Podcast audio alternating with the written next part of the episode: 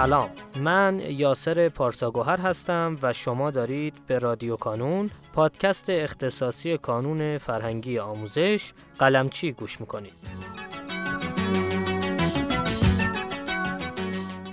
ما در هر فصل از این پادکست قراره که سراغ یکی از بخش‌های فعال در کانون بریم و در کنار بالا بردن آگاهی و شناخت شما از این بخش‌ها نکاتی مهم و مسیر آموزشی شخصی سازی شده ای رو خدمتتون ارائه کنیم. این شماره چهارم رادیو کانون هست که قرار در اون در مورد دفترچه مکمل گفتگویی داشته باشیم با آقای سجاد محمد نژاد مدیر هماهنگ کننده گروه آزمون.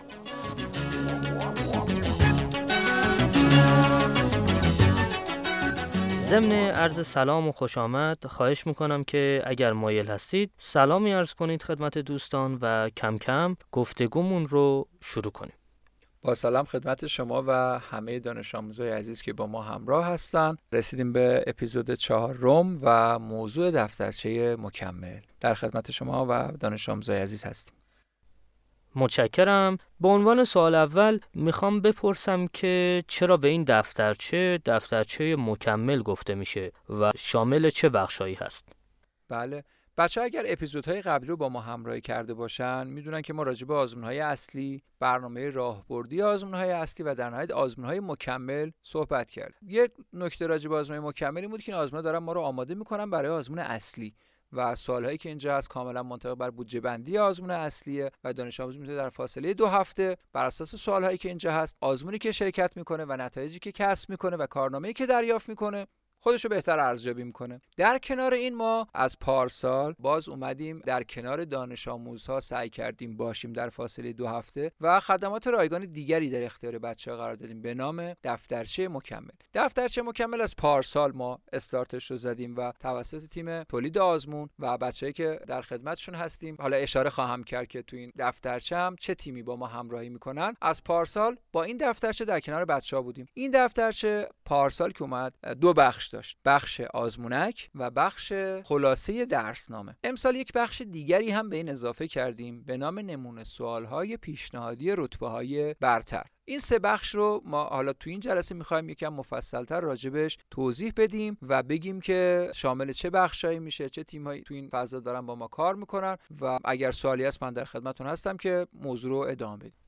خواهش می‌کنم. اتفاقا همونطور که فرمودید هم سوال من و هم سوال خیلی از دوستان این هست که این دفترچه ای که به دست من می‌رسه چه فرایندی رو پشت سر گذاشته و دلمون می‌خواد یکم از تیمی که این دفترچه رو آماده می‌کنه بدونیم. اگر لطف کنید و این موضوع رو برامون باز کنید قطعا می‌تونه به درکمون از فهمیدن بخش های مختلف دفترچه کمک کنه. بله. پارسال که این پروژه مطرح شد توی فضای تیم تولید گروه آزمون ما رفتیم از نخبه های کنکور کمک گرفت بچه ها تو جلد دفترچه این دفترچه خب یه شناسنامه داره که تو همون صفحه اولش خدمت بچه ها نوشتیم که چه تیمی هستن. خب مشخصا تیمی که تو این دفترچه با ما همراهی هستن گفتم نخبه های کنکور هستن کنکورهای اخیر. مثلا 99 1400 1401 که تو بگم که همشون همشون رتبه یه رقمی دو رقمی و نهایتا سه رقمی های خوبی هستن که با ما همراهی می‌کنن. جدا از این خب ما از این بچه ها چی خواستیم که تو این دفترچه در اختیار بچه ها قرار بدیم و دانش آموزا بتونن از این دفترچه استفاده بهینه ای داشته باشن. ما قسمت اول این دفترچه رو اختصاص دادیم. حتی چیدمان این آزمون هم خاص بود. اومدیم این سه بخش رو بر اساس یک چیدمان خاصی پیش بردیم که اول آزمونک قرار دادیم. بعد رفتیم سراغ خلاصه درسنامه و امسال بخش سومی که از نمونه سوال پیشنهادی رو در انتهای دفترچه قرار دادیم. خب خیلی جای خوبی ایستادیم. من یه سوال اینجا دارم. اتفاقا دوستان هم این رو از ما پرسیده بودن که منطق این چیدمان چی هست؟ قطعا که یه منطقی پشتشه و اگه برای ما بازش کنید ممنونتون میشم.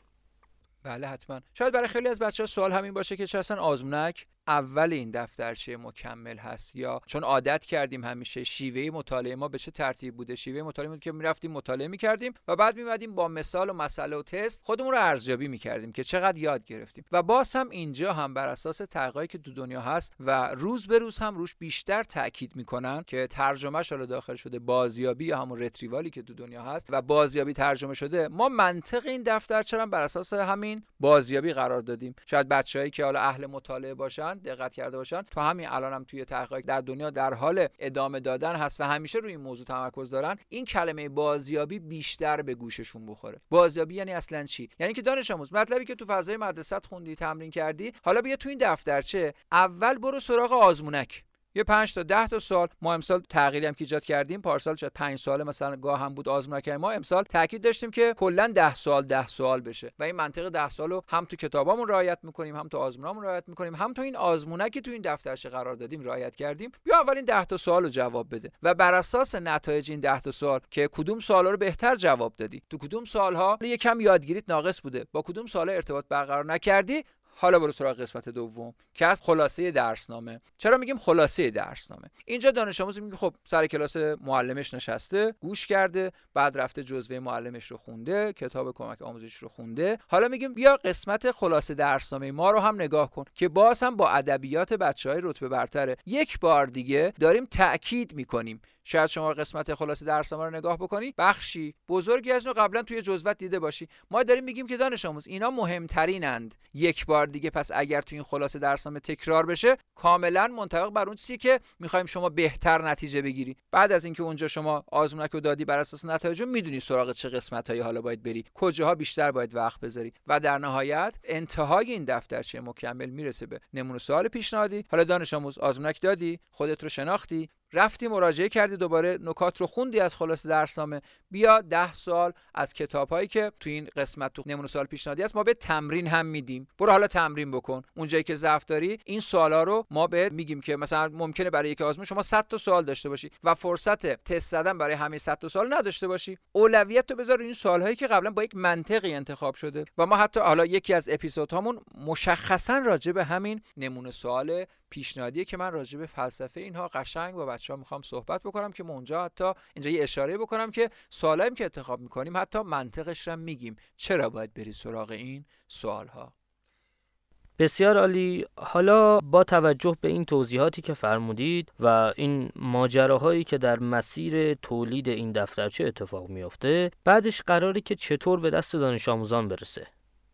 بله اصلا مهمترین قسمت ما همینه. ما همه چیز آماده کردیم و باز هم بخشی از دانش آموز از این موضوع بی اطلاع هستن از این دفترچه. چون تقریبا می‌تونم بگم که تو خیلی از همایش های حضوری که برگزار کردیم به بچه ها می‌گفتیم شاید مثلا 10 درصد 20 درصد بچه ها اطلاع داشتن و بچه هم که همونجا مطلع می‌شدن از قضیه مشتاقانه می‌پرسن که این چجوری به دستشون می‌رسه. ما هر آزمون که برگزار میشه مثلا الان آزمون 4 آذر برگزار شد و دقیقا جمعه 4 آذر ظهر جمعه دفترچه مکمل آزمون بعدی رو در اختیار دانش آموز قرار میدیم. اینو روی سایت کانون قرار میدیم تو قسمت تازه ها میاد و جدا از اینکه دانش آموزی که اگر اینو می‌دونه همون جمعه که می‌خواد حالا بیاد مراجعه کنه به سایت کانون کارنامه‌شو بگیره تو همون قسمت تازه ها می‌بینه می‌تونه بره کلیک کنه به صورت یک دفترچه PDF هست که تقریبا 30 صفحه تا 50 صفحه این دفترچه هست که باز هم می‌تونه همراه خودش برای فاصله زمانی دو هفته داشته باشه هر موقع خواست مراجعه کنه مطالعه بکنه آزمون بده خودش رو ارزیابی بکنه. پس توی قسمت سایت سایت کانون قرار داده میشه تو قسمت تازه ها البته اگر بعدا بیان سراغش شاید پیدا کردنش برای بچه ها سخت باشه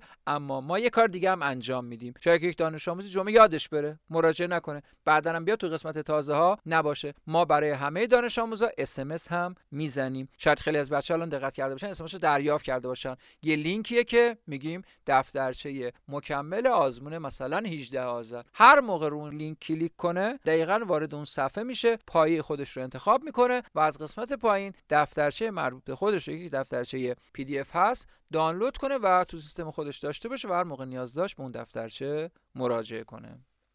خیلی ممنونم از شما و امیدوارم مطالبی که در این اپیزود گفته شد بتونه برای دانش آموزان مفید واقع بشه و حد اکثر استفاده را از اون ببرن و اگر سوالی دارن حتما برای ما کامنت بگذارن تا بتونیم در اولین فرصت به سوالاتشون پاسخ بدیم. توصیه می‌کنم اپیزود پنجم ما که در مورد نمونه سوالات پیشنهادی هست رو از دست ندید. در اون اپیزود هم آقای محمد نژاد در کنار ما هستند و گفتگوی مفصل در این مورد خواهیم داشت. در پایان امیدوارم مسیری که آغاز کرده ایم بتونه نقشی هرچند کوچک در موفقیت دانش آموزان عزیزمون داشته باشه و همچنین تشکر می‌کنم از تمامی کسانی که ما رو در تولید هرچه بهتر این پادکست یاری می‌کنن. تا شماره بعدی رادیو کانون خدا نگهدارتون.